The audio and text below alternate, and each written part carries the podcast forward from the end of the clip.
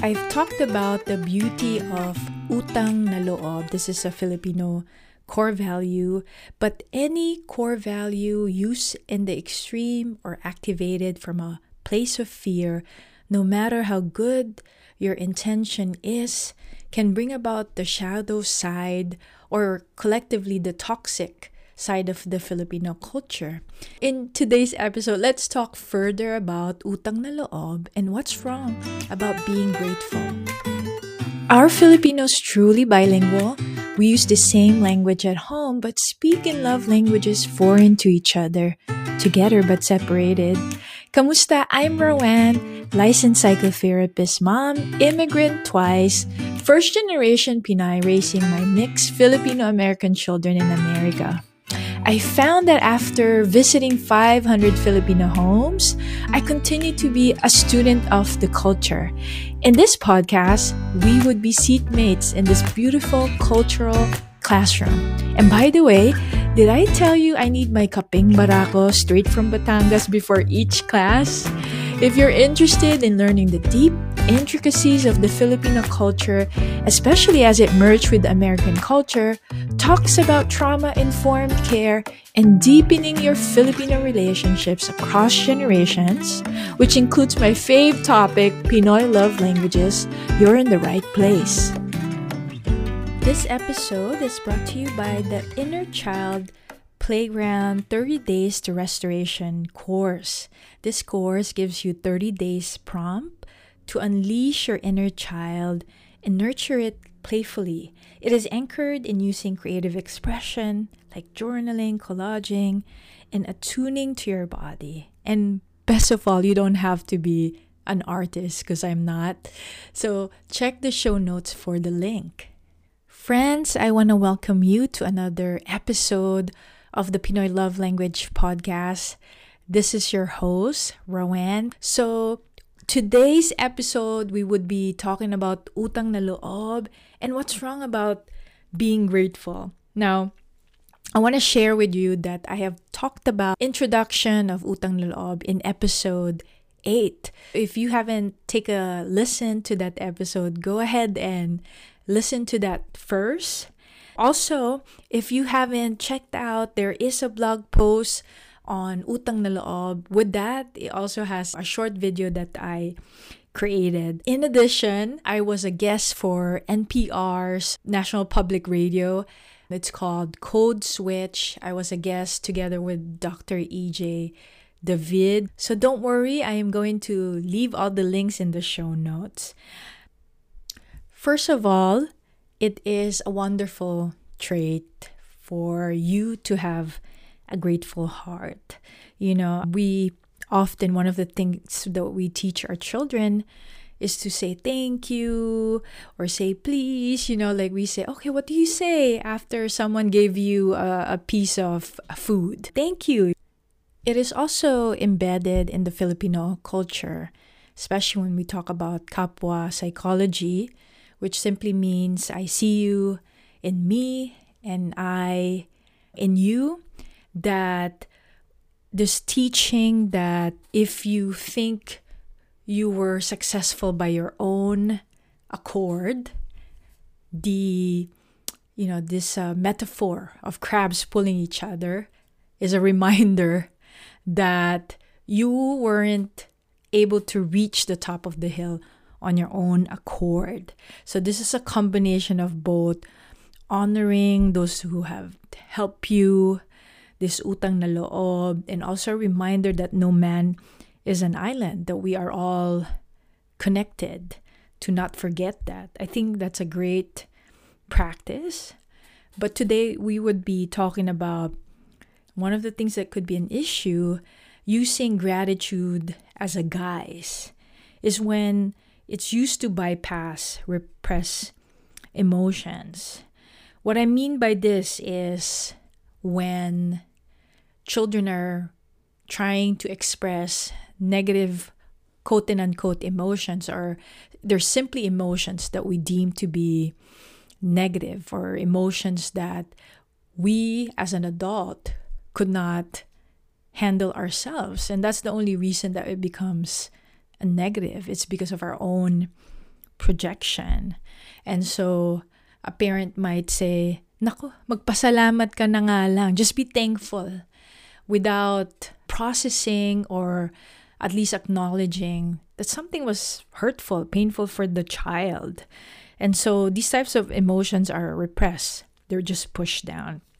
Now, certainly it is, you know, as a parent and as a psychotherapist, someone who's worked with lots of families and and mothers, routine and structure uh, are very important to help children to self-regulate.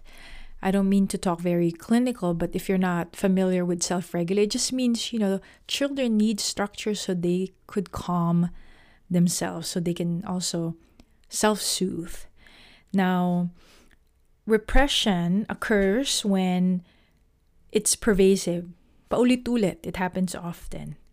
And the natural instinct of the child must be curbed to meet the demands of the culture or the grown up.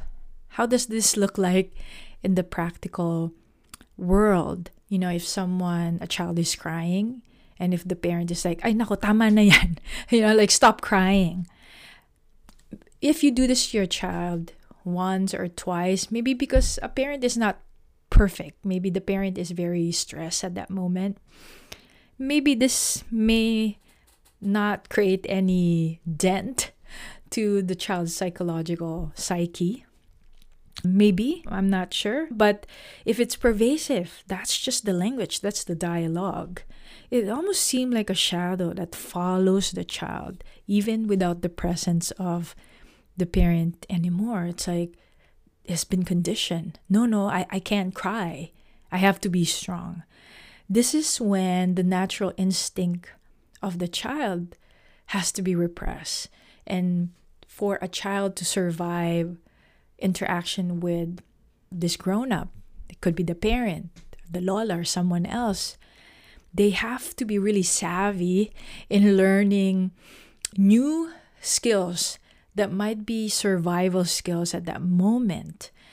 But what happens is if you don't shake that off, you don't metabolize that as you're growing up, they become maladaptive. So again, when you were a kid, you were trying to just adapt to the situation, trying to survive, right? Trying not to piss off the adults because they can punish you. You get used to this.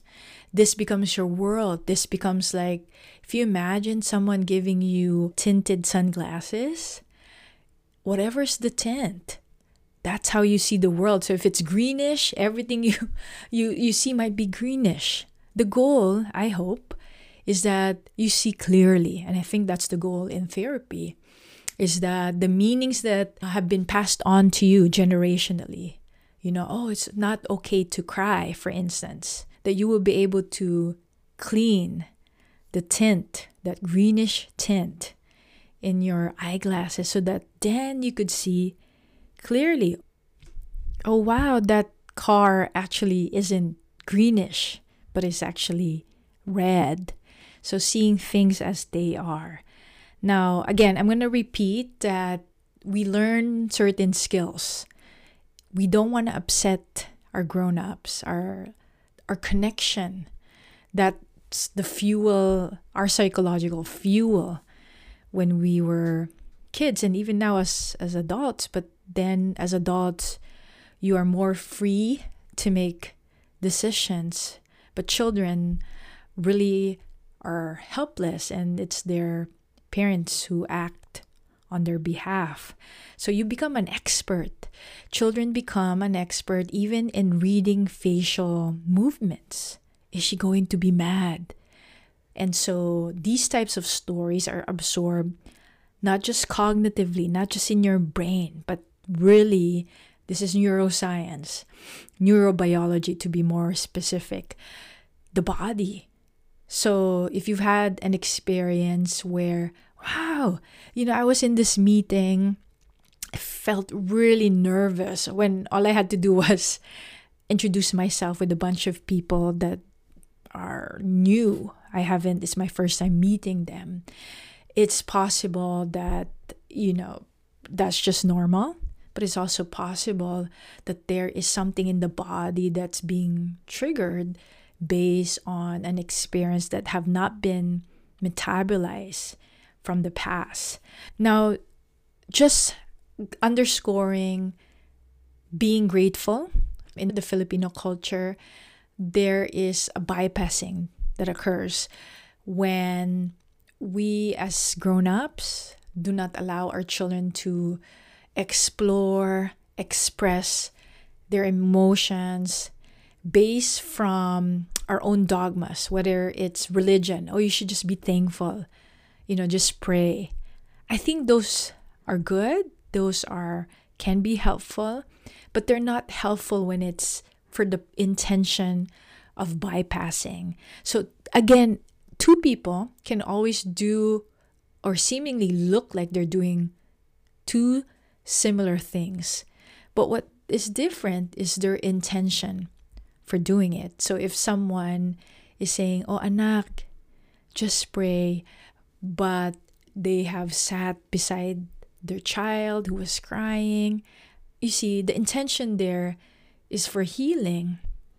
But if someone says, "Well, just pray about it," repressing the emotion because maybe the adult also didn't have models, role models who allowed them to express. Now it becomes the parent becomes agitated because they don't know how to handle it or it's too painful for them to be a witness to their child's sadness. This is the negative part when we say being the extreme. This is the shadow side of being grateful when it's used to almost hide things under the guise of being grateful. And sometimes, for some people, they just maintain this. If you just imagine hiding something in a mount of uh, dirt, and you have to keep maintaining whatever you're trying to hide.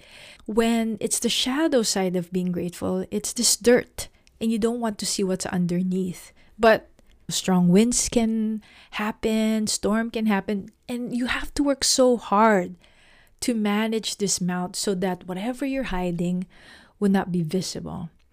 This is when you sense that being grateful is used based on hiding as a guise or based from fear. Now, how do you know if a child or you have repressed emotions? This is not an exhaustible list, but one thing I notice is that when you are consumed with good and bad, right or wrong, this can be a signal when someone has experienced trauma. This makes sense because if you've had a bad experience, you want to categorize the world, good or bad. The brain's job is to pattern match. So it's remembering, it's almost like bookmarking a page in a book so that you remember never to go there again. In that way, this is uh, a relief that your brain is actually working, it's there to protect you. Another thing to be curious about is if you look into others like all the time for answers, rather than what is sensing what is intuitively right for you.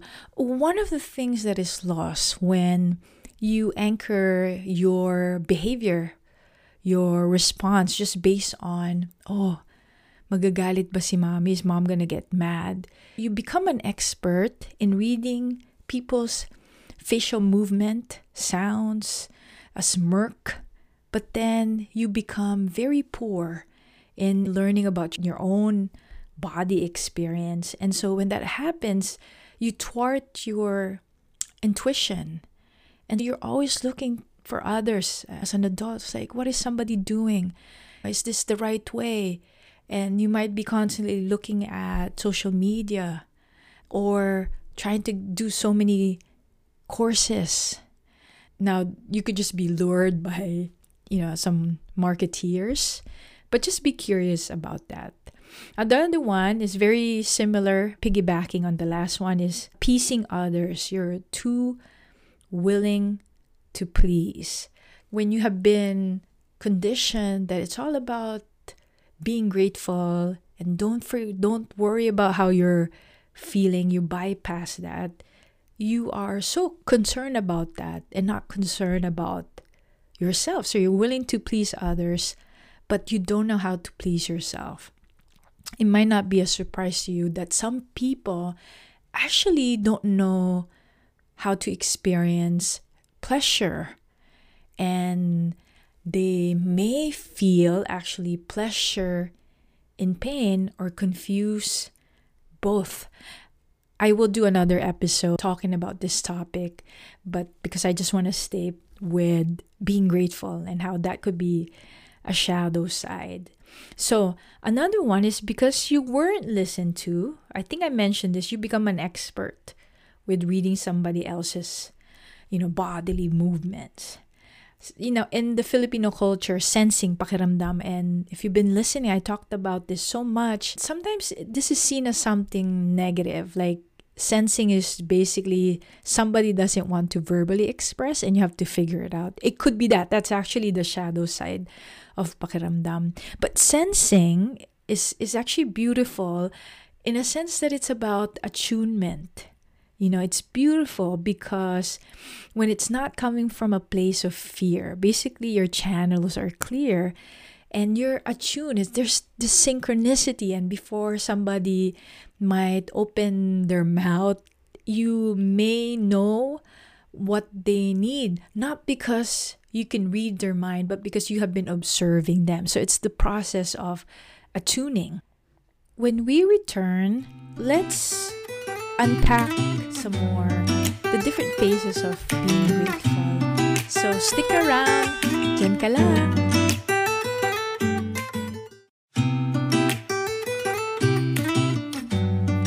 Do you know that you can leave a voicemail to this Filipino therapist? Wherever you're listening, go check the show notes. There you will find a link that says leave a voicemail. Leave me a voicemail or an email, which all the links are in the show notes. And I'll be really so happy to hear from you. Leave me a comment, a feedback, or any topic that interests you. I hope to hear from you soon. Salamat!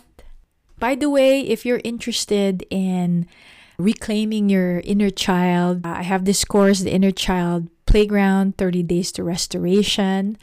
At the time of this recording, I'm still completing this course, but check it out, learn more about it.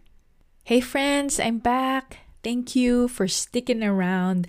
And as you know, I, I uh, just want to go straight to our topic. Gratitude is a beautiful practice. Now, there are different phases to, you know, being grateful.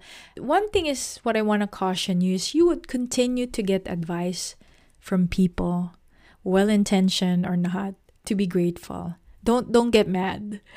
Instead, understand that actually being grateful is a good advice. There is some research on if you practice being grateful, how it makes you feel better, like it improves your mood. So it's not it's not bogus, it's not bad advice. It's actually a good advice. Also, people don't know where you are, your position in life, right? And how would they know?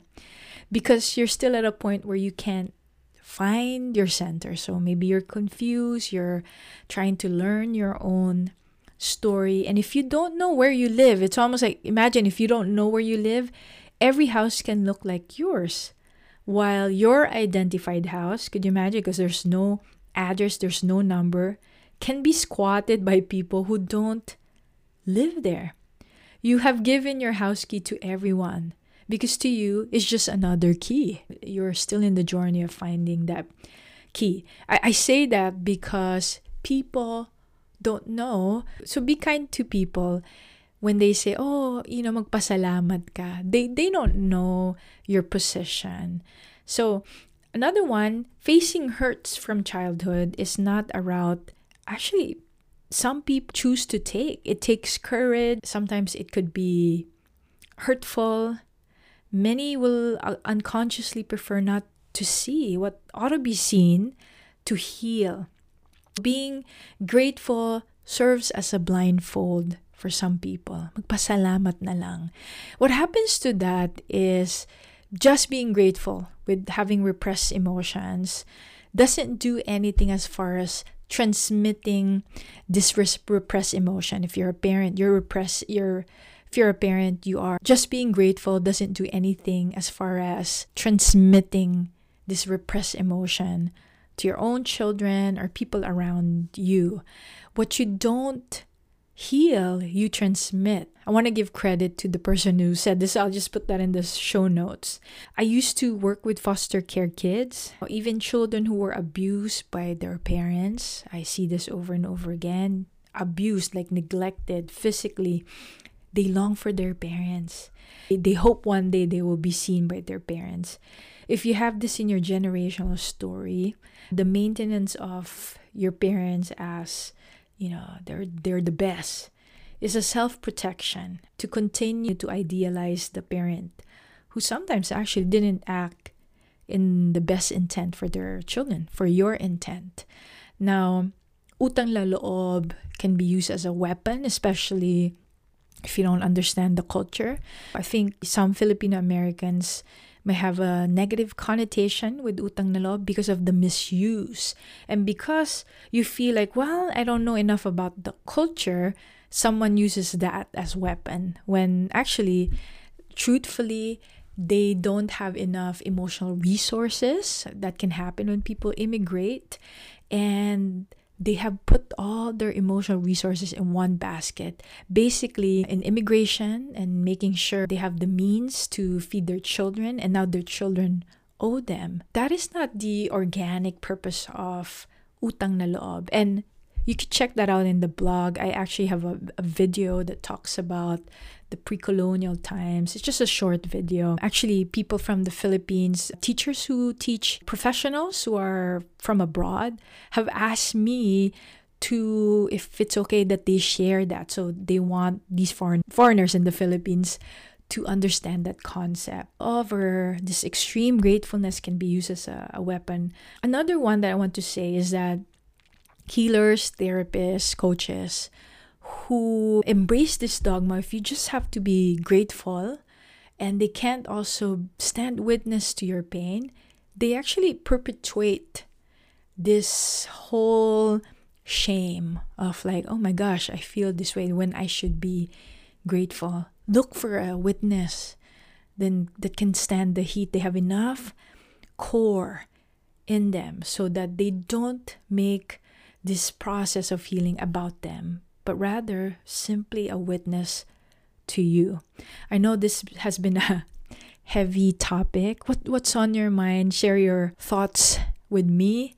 Now, just uh, circling back, it's important to talk about then then what shall you do? I've just mentioned find a witness. It's very important to find a witness, whether it's a therapist or a friend who can witness you. You might be able to find that. I guess as a therapist, I lean on healers who are also practicing, constantly practice practicing healing within their own space. Second, find a self-creative expression that hinges not just on pure language. What I mean by that is there's many things that you can do. You can collage, you can use watercolors, basically an expression where there aren't words, it's not based on words. And see what you see there.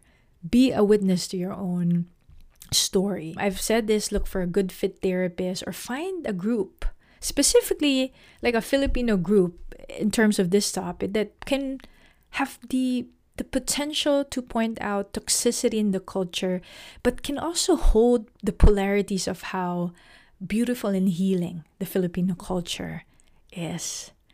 I hope this episode has served you well. Again, this is Rowan signing off at sa uulitin.